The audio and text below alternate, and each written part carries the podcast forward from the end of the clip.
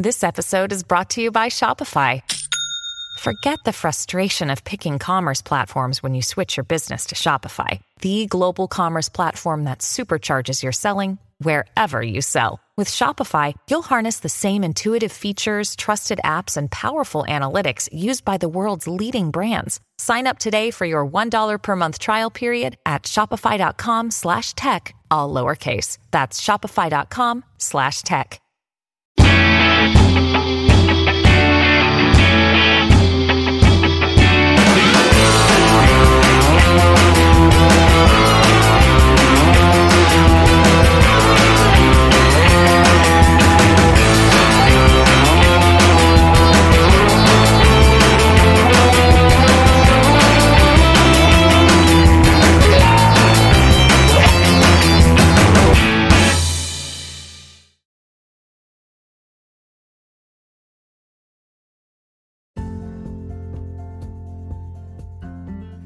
and shine. Pour yourself a cup of coffee and tune in to Good Morning Aurora.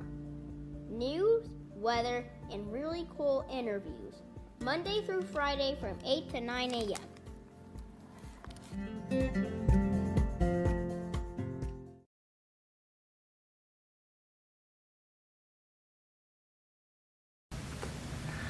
Morning. Morning, good morning. What's up, big guy? Nothing to it, nothing to it. good to see you again. Man, it's good to be seen. Uh, so we know each other. I'm a supporter, fan of Second Chance. Oh yeah. But a lot of people, nor myself, really know don't, or rather, don't know the story of Mr. Calvin Wilson, who you are, where you're from, and your story. Uh, so for the listeners, let us know who you are and where you're from. Starting off like that. Okay, well, first and foremost, my name is Calvin Wilson, as you as you know. Um, I grew up on the west side of Chicago. You know, start with that. Uh, man, I grew up in a big city. You know, first and foremost, right? And um, what I need to share with you guys is, growing up, we did a lot of moving from different areas. You know, different areas. First of all, we lived in the the inner city. Then we, moved into an area called Humboldt Park, and then we moved like to Maywood, you know, and then we moved to um, different buildings and different apartments. The reason why I say that is because I was around a lot of different people and a lot of different characters, you know, and um, in the process of doing that, I created what they call a belief system. So, growing up on the west side, there was a lot of different positive opportunities and negative opportunities, you know. And they got this thing called peer pressure for me. You know, uh, I gravitated to a lot of negative things at that time. You know, uh, my mom was a single parent. You know, my dad left at an early when I was at an early age, so I didn't have that father figure. So I went outside, Mhm. and in the process of me going outside, I would say the streets raised me. You know, so How old were you when you, when they when you as they say jumped off the porch? Man, I jumped off the porch like eight, nine. Wow. You know, my dad left at an early age, but the first thing I did was I just started playing a lot of sports. See, growing up in Chicago at that time, we used to have park districts where we can go to the park and you know play softball, baseball, basketball. You know what I'm saying? So at that time, uh, I started going to the park a lot. I started wrestling, boxing, playing basketball, and that you know I got good at these different sports you know, basketball was my thing. I used to go play basketball all day. You know, in the wintertime, we'll shovel the court, you know what I'm saying, play basketball. Then, you know, in the summertime, popping willies. You know, I say that to say this. Growing up, it was a lot of fun, you know what I'm saying, compared to now. But, you know, we used to pop willies, ride skateboards, go skating, you know. And uh, in school, I just started gravitating to a lot of guys. So we used to hang out, you know, these my buddies, and this is what we do. You know what I mean? So a lot of choices that I made at that time, it was more or less like a group choice. It wasn't individual. You know what I mean? So I did a lot of different stuff. I dabbled into a lot of different things. You know what I'm saying? Good and bad. But it was all about the opportunities that I had. You know. Um, so the the very early days of growing up on the west side before you moved to Humboldt Park, because Humboldt Park is still technically west, right? It's still the west side. Uh, what neighborhood specifically did you grow up in? I grew up like on Madison, uh, the Lawndale neighborhood, Okay. the Humboldt Park area. You know what I'm saying? Like I said, uh, my grandma lived in Maywood, so I used to go to Maywood a lot. You know, I just did a lot of traveling. But by me being the oldest son in the house, I had an older brother, but he lived in Maywood. Okay. By me being the oldest son in the house, I had to take on the role as being the big brother. You know what I'm saying? I had two little brothers and I had two older sisters. So I had to do a lot of fighting for you know you know in the neighborhood. You know, it was back then. Was, people used to fight a lot. You know, Oh, yeah. so much shooting like Fist fights. You know what I'm Right. mean? You know, we'll get into it or whatever, whatever. Then Monday, it's all over with. Mhm. You know what I mean? So once I moved in the Humboldt Park area, it was more or less a lot of Puerto Ricans over there. Right. You know what I'm saying? I didn't speak the language. I didn't know the culture. So I had to fit in, you know. And like I said, I always went to the park. By me going to the park districts, right, I learned how, I knew how to wrestle. So the guys over there was like, man, he know how to wrestle. Right. You know what I'm saying? I knew how to box. So they was like, he know how to box. You know what I mean? So I fit in just from sports. It wasn't like a, a cultural thing. You know what I mean? So Mhm. everybody was cool with me because of the things that I could do at that time. You know what I mean? So we lived over there like a couple years. Then we moved back to the west side. What years are this? What year are we talking about? I'm talking like 70, 76, 77, in the 70s. You know, back then it was more or less like the community raised your kids. Right. You know what I mean? Everybody was like a tight knit area. The whole community, like, you know, you couldn't cuss on the block, then Miss Johnson see you, you know what I'm saying? She'll tell your mom Mhm. you'll get in trouble. Then, you know, it always, the domino effect. Oh yeah. So it was different. Um. So, the West Side, Madison, Lawndale neighborhood, in the '70s. Um. Was drugs a big problem around then? Absolutely. Drugs been a problem long as I can, you know, long as I can remember. It always been drugs. You know what I'm saying? It always been guys that, uh, you know, sold drugs. Hmm. You know, the neighborhood I lived in about pimps, players, hustlers, you know, gang bangers. You know, that's it always was around me. And you know, growing up, I always saw that type of stuff. You know, that's why I used to look at things like I wanted fast. You know, I wanted to get things fast because I saw these guys with these big cars. You know what I'm saying? I saw these guys, you know, hanging out with all the chicks. You know, and uh, Mhm. the gang bangers. I saw them marching and shutting down stores, and you know, it was the concept was totally different then. You know what I mean? But it was more or less exciting to me because I, I wasn't the, I wasn't the type of guy that sit in the house. You Right. know what I'm saying? I didn't have a Nintendo. I didn't have a PlayStation, so I didn't sit in the house all day and play PlayStation, Grand Theft Auto, and all these little games these kids play. Now, we were outside. You know what I'm saying? Like I said, we'd be outside uh, in the fire hydrant, you know, under the water, you know, at the park playing games. You know what I mean? So it was a lot of different opportunities, positive and negative. Like I said, right? I played basketball. I was pretty okay. You know, I ended up playing in high school. You know I'm saying? I played with some good guys that made it to the NBA. You know, but I didn't take that serious. You know, for me, as I look back on my life, it's like it was a movie. You know what I'm saying? Because I was in a lot of situations where I could have got great bodily harm calls to me. I made it by the amazing grace of God. You know, I could have been in a situation where it was all bad. But today, you know what I'm saying, as I look back on that, you know, I had I was blessed. I was blessed. That's why when it come to my business, I came up with second chance. You know what I'm saying? Because it's like if I if I could if I really put forth the effort to say what I really mean about second chance, it'd be a million chances. You know what I'm saying? So I Um, just took on the opportunity just take advantage of the chances that I get today. So, what were the uh, one of the things that we know about is that nowadays interactions with police and people in the community, uh, we'll just say they're not good. Was it always like that? No, no. At one point, you know what I'm saying? You know, the police always be the police. You know, you got good cops, you got bad cops. It depends on who you run into, right? The difference between then and now. A lot of guys today, they disrespect the police, first and foremost. You know what I'm saying? They don't give them a chance. Mhm. You know what I mean? Back then, it was more or less like, like I said, the community raised us. So it was more or less like the, com- the community police. The police that lived in, that patrolled our community basically hung out in the community. So they had, to, they knew the people Were they black cops? black cops, white cops, but you know the black cops knew the people. Right. You know what I'm saying? Then you know you had your bad cops, the ones that uh, uh, make you tell on yourself. See how it's coming out now. You know, a lot of people been just disrespected as far as being a, a American. I say it like that. But you know, in the neighborhood, some of the cops was good, some of them was bad.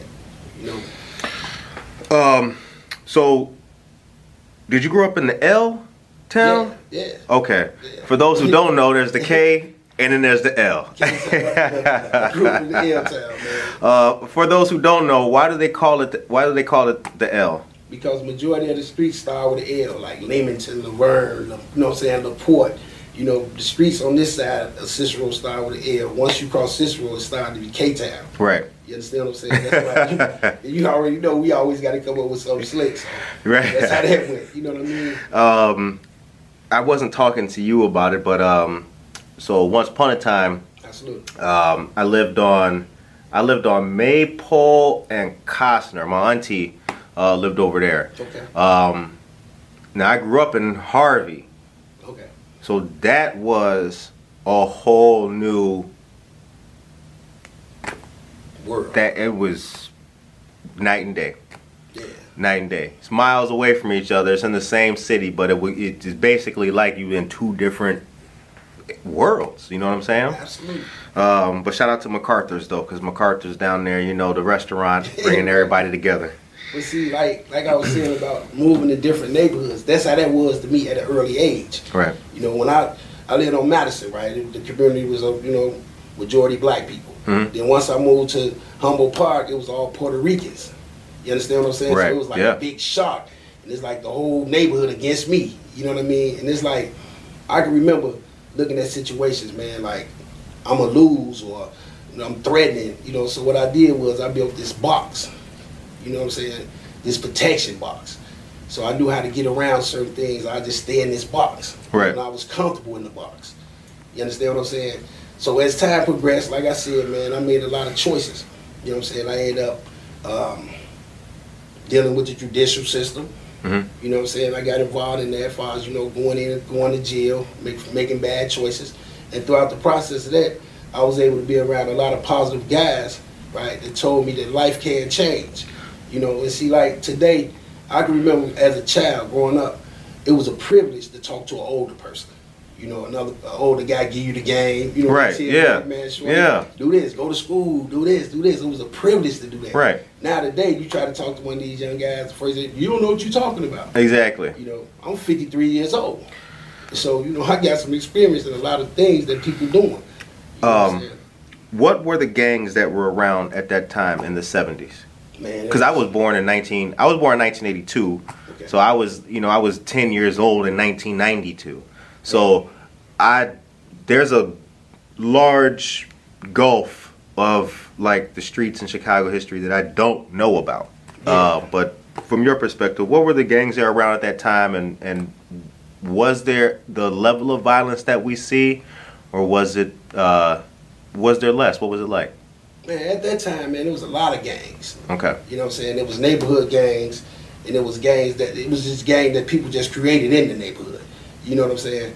So you would catch a group of guys, they just the Lavergne guys. You know what I'm saying? Or Mhm. you catch the Vice Lords, the GDs, the, you know what I'm saying? The BDs, the Souls. These were the different gangs. Then when I moved in the Humboldt Park area, it was a lot of Latin gangs.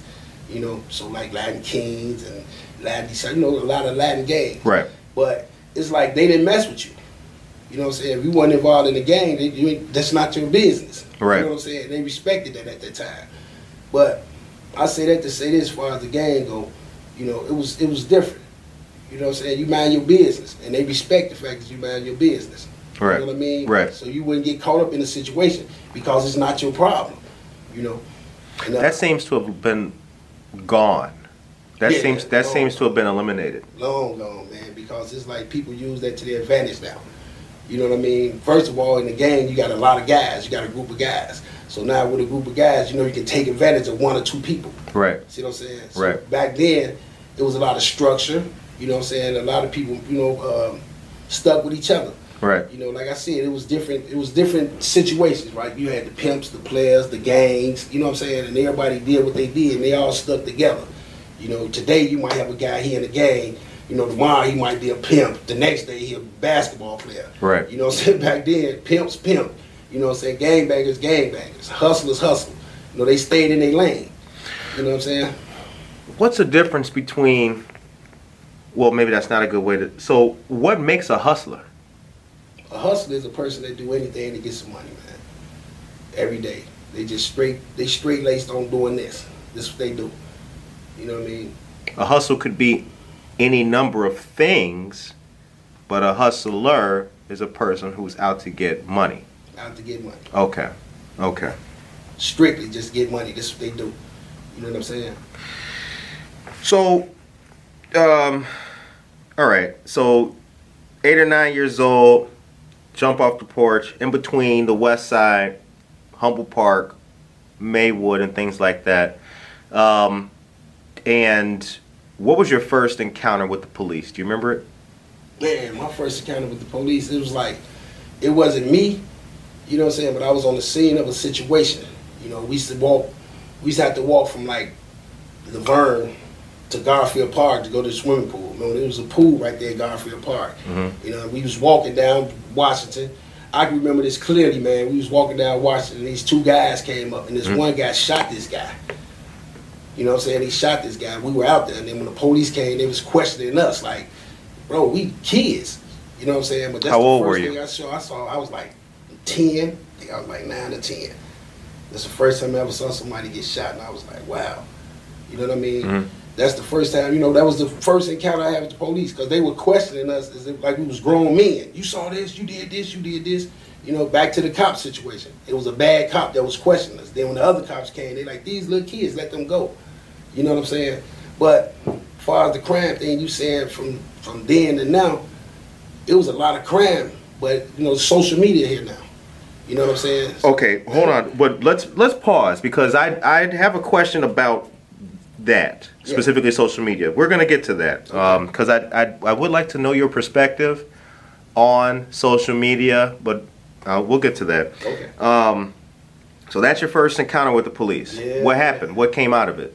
What came out of it there, my mom had to come get us. You know, my mom had to come get us from the police. They come get me from the police station. They took you down. They took you Yeah, to the station. us to Okay. the station. They took us to the station. All right. Yeah. What was that like? Crazy. I was a child. I was a little kid. You know what I'm saying? Then in the process of that, my mom, she was going to work. She worked at Brach's Candy Company. So my guy Smoke, one of my buddies, his mom came. You know what I'm saying? She Mhm. got all. She signed us out, and we all went home. But the thing was, man, it was frightening because we were kids, and they was questioning us like we were grown men. You know what I mean? What did you see? What did you do? And we didn't see nothing. We just came from the pool. And it's like we wet. We had our towels, so everything we was saying was valid. But they still tried to make something out of something. You know. And the guy, you know, he ended up. They ended up catching him, whatever, whatever, and they let us go.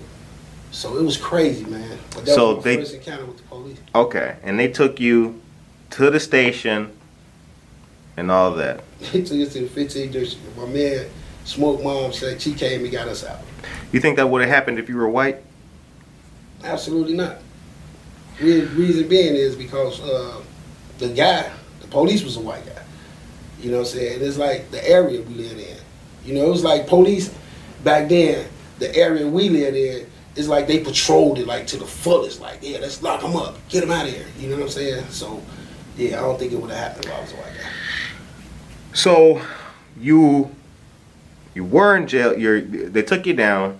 Now mom comes to get you guys out, or uh, your friend's mom comes to get you guys out. Mhm. Um, that's your first run-in with police. Man, yeah. How did you get involved, or what was your interest, or what was the what led you into the system? How did you meet the system? And for those who don't know, explain what the system is and, and, and talk about that. Man, uh, so that day, I started to disrespect the law because by him doing that, you know, as I look back, right, that day when that happened, I didn't have respect for the police anymore. You know what I mean? Because he's like they just disrespected us. They get in the car, do this, do that, do this. You know what I'm saying? We were we were together as a whole, far as my buddies, but that day I just looked at the police like they always on BS. You know what I'm saying? So, like I said, you know, hanging out with a lot of guys, we did stuff like, you know, uh, as a pack. You know, we made a lot of bad choices, like, you know, stealing out of stores, things of that nature. You know, hanging out with guys on the block. You know, they were selling, a lot of drugs was being sold in the 80s. You know, so What were the drugs? uh, crack cocaine and heroin. Do you remember? Marijuana. Do you remember a, Uh, do you remember a time before crack cocaine Mhm. in in, neigh- in the neighborhood? Oh man, before the crack cocaine came in, it was peaceful. Everything was good. You know what I mean? You, people smoke happy sticks. You know, I, I experienced that too, as far as watching people smoke what they call happy sticks, where they used to run down the street naked. You know, the uh, they Wet? it was an animal church. Yeah, the, the wet. Okay, yeah, sticks, right, you know right. Okay, well, yeah, yeah, People yeah. used to smoke them too, and they'd run down the street naked. So it was funny. You know what I mean? But when crack came over, it just took over the whole neighborhood. You know what I'm saying? Bus drivers, teachers, you know, policemen. You know what I'm saying? Uh, uh, the mailman, everybody. It just took over the just that in the '80s. It just took over the whole neighborhood. So now people walking around like zombies. You know what I'm saying? So it was a man. It was like a shock. After the '70s, the '80s kicked in with the drugs. Man, the crack cocaine just took over the whole man. Everything about our neighborhood. You know what I'm Did things get more violent? Yeah, absolutely. What happened, you know, like like I said, man, once the drugs came into play, things changed. People stopped respecting people. Uh, stealing came, you know, people started stealing that man at, at massive rates, just taking anything. You know, disrespecting people, people snatching purses, robbing people. All that stuff came into play once the crack came in the neighborhoods. You know what I mean? Wasn't no more uh, all the older guys that we looked up to. Once they started getting high, you know what I'm saying, we started disrespecting them as a person. You know what I'm saying? We didn't respect who they was anymore. So now we thought we was the stuff. You know what I'm saying? So we Right. started, you know, selling it to them. You know what I mean? Getting the money. You know that happened. That's when I first, I first went to county jail. Uh, when I got to the county jail, man, it was like real crazy, real crazy. Just like a What year was zoo. this? First time I went to the county jail was like 85, 86. Holy cow! You know what I mean? So it was like a big zoo, everybody locked up, and you know. But what had happened was I, a lot of my friends from the neighborhood was in the jail. You know what I'm saying? There was a lot of people that I knew, so it wasn't like you know, like you hear the stories on TV. It was all bad, and nah, it wasn't like that. You know, once I got in jail, it was just now it's a different system. So now I have to live this system. Once I learned the system, I was okay. You know what I'm saying? It sounds crazy, but once I learned this system, I was okay. I was I started to accept going to jail. You know what I mean? And so, what was the? Was it drug possession? Yeah. If you're if you're okay talking about it, is that what it was? It was possession or selling or It was possession. I had a possession to sell and a possession to use. okay? I went to jail several times. Okay. So at one point, yeah, I was selling it. But that first time in the '80s, that I was selling it. okay. You know what I'm saying? Then that's you know they didn't tell me as long as I be around drugs, one day I was gonna start using drugs. They didn't tell me that the drugs was gonna turn on me. You know what I mean? So that happened. You know, I, I, I dabbled with that for years, years. So, what was it like the very first day in jail? Man, uh, Do you remember first it? day in jail, man. Yeah, I, yeah. It was like walking into a closet. You know what I'm saying? Walking into a closet, but I had to kick in the courage. Now I gotta have courage because I'm around all these tough guys. You know what I mean? So, uh, man, it was scary, bro. You know, uh, I'm the dude that keep it 100 with me. Man, I was frightened. I was scared to death, bro. That first day, I was scared to death. I'm letting you know. I'm letting you know, and everybody that watches, I was scared to death. Right.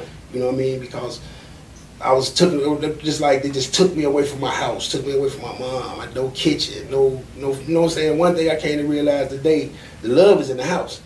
When you go outside, ain't no love. Right. You know what I'm saying? So when I went to jail, man, that first time it was frightening. It was frightening, man. That first night, I can remember. It's time to man up. It's time to man up. Um. You you you said something just a minute ago though. You called it a zoo. man, it was like a zoo. Like I said, you know, different attitudes. You know, people, different levels of anger.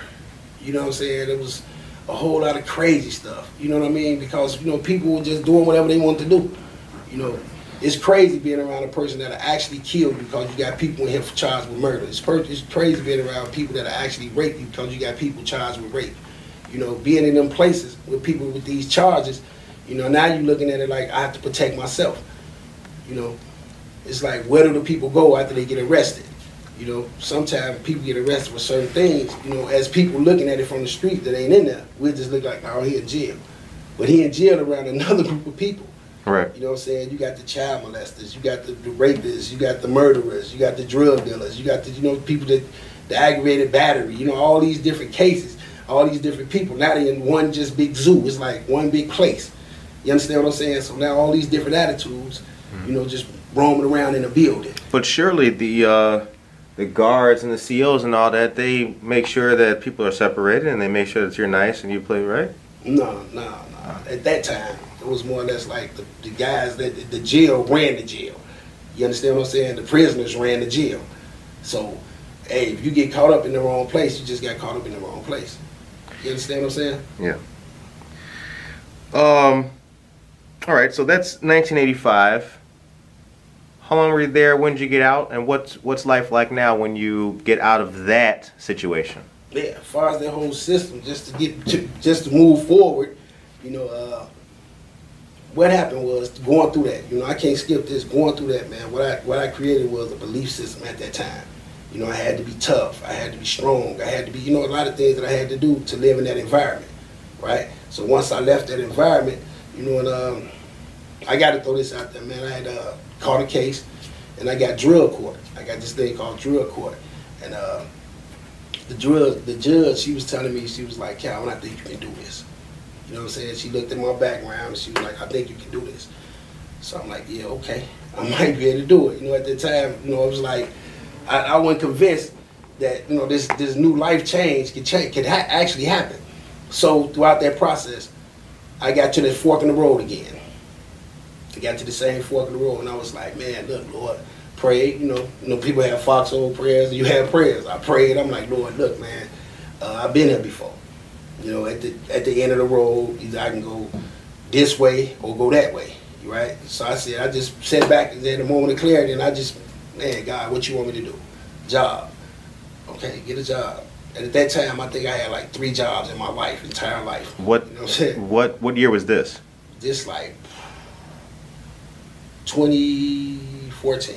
Okay. 2014. So as you can see from the 80s to 2014, you know, there was a lot of in and out of jail, drug, and a lot of bad choices, Gotcha. right? But when I got to this point in 2014, and I got, I called that case, and she was like, uh, "You can do it," you know what I mean? So I put forth the effort to change, and what I did was I got a job. I got the job, man. You know, the job was okay. As you can see, see my hands. I ain't worked too many jobs, so I got the job. Hands You soft know, as hell. you know, you know what I'm saying? So it, it started to work out for me. I started, you know what I'm saying? I didn't have driver's license. Throughout that whole situation, I didn't even have driver's license, bro. I had like over 30 cars, right? I didn't have driver's license. So the first thing I did when I when I got my driver's license, uh, got the car, you know what I mean, uh, the job, and it started working for me. You know what I mean? And uh, I just started continuing to do the things that I need to do that won't get me in trouble at that point. You know what I'm saying? So I'm like, okay, if I do this, I won't get in trouble. If I drive with driver's license and insurance, I can't get in trouble. You know. So from uh so from the 80s until 2014, getting clean and everything like that. What was your biggest time? What was the longest time you were uh, locked up or incarcerated? Yeah, Man, like 36 months. 36 months. 36 months. Holy cow! 36 months, man. Just shy of two years. That's out two years. Wow. Um, what do you do? What do you what do you do for 36 months? What does a person do when they're incarcerated for that long? Man, what I did was I did a lot of reading, studying, you know, and I started at that time, right? I was at the end of the road. So I started listening to the guys that used to tell me all these different things. You know what I'm saying? Man, you can do better. You know, your life could change. You know, it was like they planted the seed, you know, that's the name of my company. But they that my business, they planted the seed for me throughout the whole process. Was that rock bottom for you? Yeah, it was man. It was you know, this like they say the last house on the block, right? So I started paying attention to what they, you know, all the, all these years of going in and out of jails and being in the streets. I started paying attention what the positive people was telling me. You understand what I'm saying? So I gravitated to the positive things, and uh, I gotta say this, man. You know, it's like it's not a poem, but one of my guys, right? He told me this. He said, "The man that goes down the block, no, the man that stands on the corner and point is only a pointer. A mere piece of wood can do the same, but the man that goes down the block and come back can lead the multitude from his experience, right?" And he told me I had to say that. You know what I'm saying? He'd keep asking, "What is it? What is it?" And I say the poem, right? Until I understood what he, what it meant. You know what I'm saying? And that's the life I live today. Because see, the things that I do today, I talk about my experiments. That's my experience. You know, that's why I named my uh, non-for-profit Second Chance. Again, you know what I mean? I had a lot of second chances, a lot of them, a lot of them. I always had a different second chance on this. You know, people shooting at me, second chance, jail, second chance, drugs, second chance. You know what I mean? So, like I said, I paid attention to the fact that I was in the public aid system, right, the judicial system. Now I created my system. You understand what I'm saying? That's how I can win today, by living the lifestyle that I live today. And the goal is to help somebody. Because throughout the whole situation, people always help me. You know what I'm saying? Throughout the drug, people help me. Throughout the jail, people help me. I always had somebody in my life, right, that'll help me. But see, today, by me being clean, see, I understand the help. You know the song, I can see clearly now the rain is gone. You understand what I'm saying? See, the rain is gone right now. So the goal is just continue to help somebody. And that's what I do every day. You know what I mean? I help somebody every day, bro. And it's like, the way I look at it is this. If I help one person, one person every day. There's 365 people a year. I think my job is good. You understand what I'm saying? You mentioned so if uh, you had the opportunity to go to drug court. Yeah. Okay, what was that like? Man, drug court is still a lot of different. And what is it? At? So what is it? Explain it. Drug court is a place like it's like um, uh, a system Okay. to whereas you can you can avoid going to prison. Is it another facility or something? Like you? No, it's it's a uh, it's a program. Okay, got it. It's a program where Okay. you, they prevent you from going to prison, right, for making some bad decisions. So they give you opportunity to build integrity, responsibility. What it does is they- they drop you. You have you do drops. Uh, you got to report to man. You, you, it's mandated that you take uh, different different drops. You got to report to court. You know what I'm saying? You got to live by their system. You know what I'm saying? They give you the, they give you the program and they tell you the rules. They give you the rules and ask you, do you want to do this? You know what I'm saying? So Mhm. once you agree, sign on the dotted line. You have to do what's on the paper. You know what I'm saying? It's just following different directions. Mhm. You know what I'm saying? And what had happened was, I did that to the fullest. Cause at, at that point, like I said, like we was just saying, it was that man, it was my last leg. Once I got out of jail that time, I was like, bro, I'm finna change my life around. So what I did was I did everything they asked me to do. I didn't have no dirty drops. I didn't miss court. I did everything. And you know, you graduate after two years of being on drug court. I graduated early, bro. Early. Because I can remember when I first got on, signed up for the program, everybody just knew he's gonna fail. You know what I mean? But I knew. See, it's like today, I understand me. You know what I mean? Mm-hmm. I don't just do things in the group. When I was telling you about, you know, I used to go outside and the group of guys, we played basketball. It got to be 10 people to play basketball. Hmm. Football, it got to be 30 people to play. You know what I'm saying? I do things individual. You know what I'm saying? I look at my, I look at what I do today. You understand what I'm saying? So when I got on drug court, it was personal. It was like, cause if I fail, they gonna lock me up. I'm gonna be in prison by myself. You know what I'm saying? I'm gonna be in jail by myself. So I took on that opportunity as if I was by myself, right? And man, I slammed it. I slammed it, man. Did everything I had to do. You know, and uh, today, right, I'm the ambassador of Kane County Drug Court alumni. You understand what I'm saying? I go back, I help people. You know what I'm saying? I go to the baseball games, basketball games. They have a lot of different activities, and I participate. You know, as far as just showing up. You know, to show the guys that's behind me that it can't happen. See, my goal today, see, we talking about today now. You know what I'm saying? My goal today is to help somebody. You know what I'm saying? To see a person that been through what I've been through, like I just explained, the, the, the drugs, the selling, the gangs, um, the being locked up all the time. You know what I'm saying? That you can make it. It's a possibility you can make it. So my goal is to continue to be a vision of hope. Why do people join gangs? Peer pressure. Peer pressure. And just to fit in. You know what I'm saying? See, a lot of people, you know, as I look back, a lot of people have what they call low self-esteem, right? You know, and with the gang situation, you know, they, these guys tell you they love you. You know, you don't get love in the house. You know, once you go outside, and you you know, you don't have people in your house like your mom, your dad. You know, if you happen to have them in your house, tell you, "I love you, good job." But when you go on the streets, you know what I'm saying. A lot of people show false love or what they call fake love. You know what I'm saying? They love what you're doing, but they don't love you as an individual. You know what I'm saying? And it's a process to get to understand that. You know, the first thing we do, you know, as a people, we'll try to join some to fit in. You understand what I'm saying? So now I'm a part of this. Nah, that ain't where it's at. You know what I'm saying? Today, like I say, man, it's all about building and helping somebody. You understand what I'm saying? Mhm. You know, through the, the contacts that I got today, you know what I'm saying? I pass out coupons with coffee.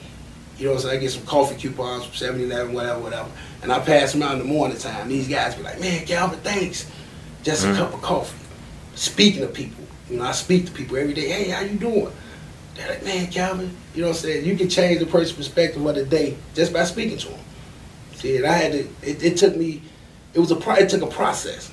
See, and it's my process. See, what I want people to understand, my process is my process. Everybody got an individual process. Right. You know what I'm saying? You'll call it the wilderness. You know, like they say, like God, Jesus went through his wilderness. Mhm. So in the process of me going through my wilderness, man, I'm still here. Right. The amazing grace. Um, when was the last time you were on the West Side, in the L and all that? Man, I went to a funeral this weekend. I went to a funeral this weekend. Was there any My God. change from? Sorry to hear that. By the Yeah, way, I apologize. Um, did you notice any changes? As far as what the community, how it look, major. It's a lot of changes, man. It's like uh, the population changing as far as the culture. You know what I'm saying? Where I live at, you know, now you got a lot of uh, different Mexicans and a lot of Puerto Ricans moving into these neighborhoods. You know what I'm saying? That was more or less dominantly black neighborhoods. You know what I'm saying? So then the stores, you got a lot of Arabs. No disrespect to Arabs, they own the stores now. You know what I'm saying? It's a whole lot changing because you know a lot of people just uh, I want to say in the matrix. You know the drugs that took over again. You know they got the fentanyl out there that's killing people, the heroin, the you know the drugs just took over. So the change is a lot of people doing drugs, man. A lot of people missing the mark. You know what I'm saying? And the culture changing in the neighborhood. So the unity's not there anymore like it used to be. Yeah. Um, you know, I saw because, like I said, I, I only lived, you know, besides visiting family and all that when I was a kid, I only lived on the West Side. I actually stayed there, got mail there for like eight or nine months. Okay. but that was you know almost eight or nine years ago.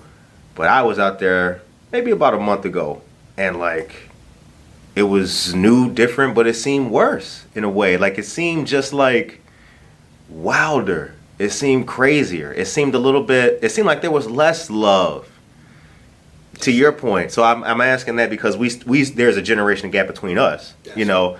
But I, I felt like that. Like i felt like it was a little bit like more dangerous like yo this Man, this it's even it's Wild even crazier than it right it's it's Wild Wild West, man. it's wilder wilder west than the wild west used to it's Man. it was insane um Excuse me. okay so now let's talk now let's talk about that social media thing uh what do you mean by that what were you what were you talking about social media and is social media making things worse it's like it's how people perceive it. You know what I'm saying? It's like uh, I can remember.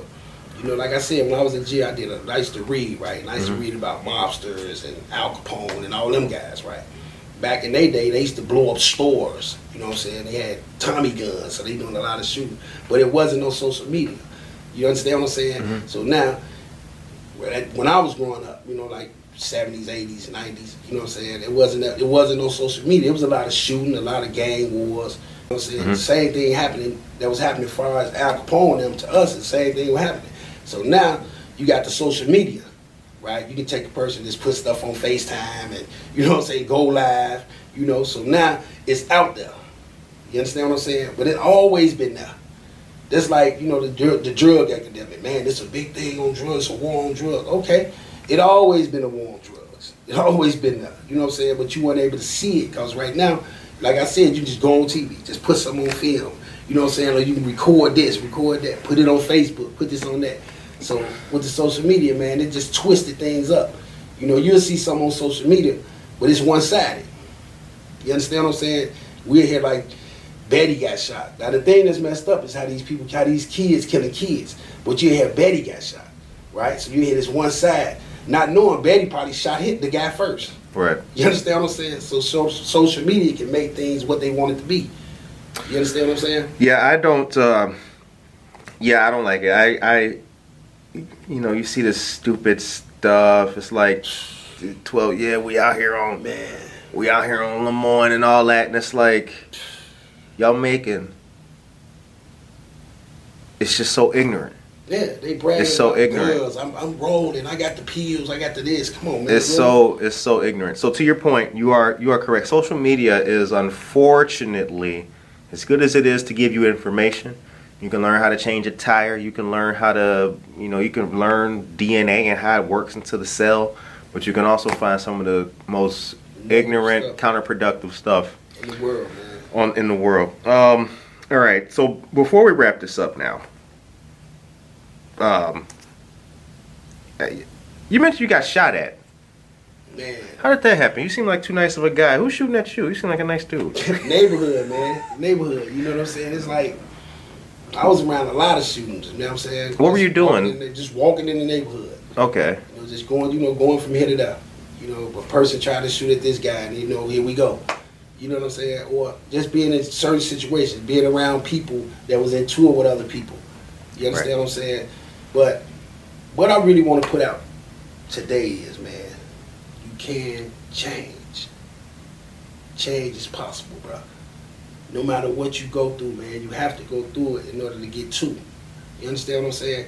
And that's the blessing today, like I said, man, I'm, I'm sitting here right now. You know, I got a lot of my friends that didn't make it, or in jail, or in, you know what I'm saying, in jail for the rest of their life, or you know, didn't make it.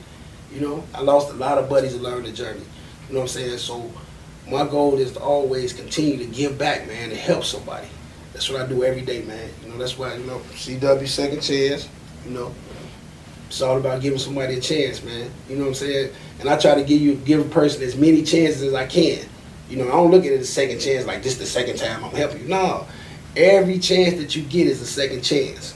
You understand what I'm saying? Mhm. You might wake up and don't eat all week, right? And I give you a coupon or whatever. You eat that day, right? Next week you might not need. Now you got another second chance because I'm able to help you again. Right. You know what I'm saying? The goal is to just get a gang of people to ride with me. You know what I mean? The more the merrier.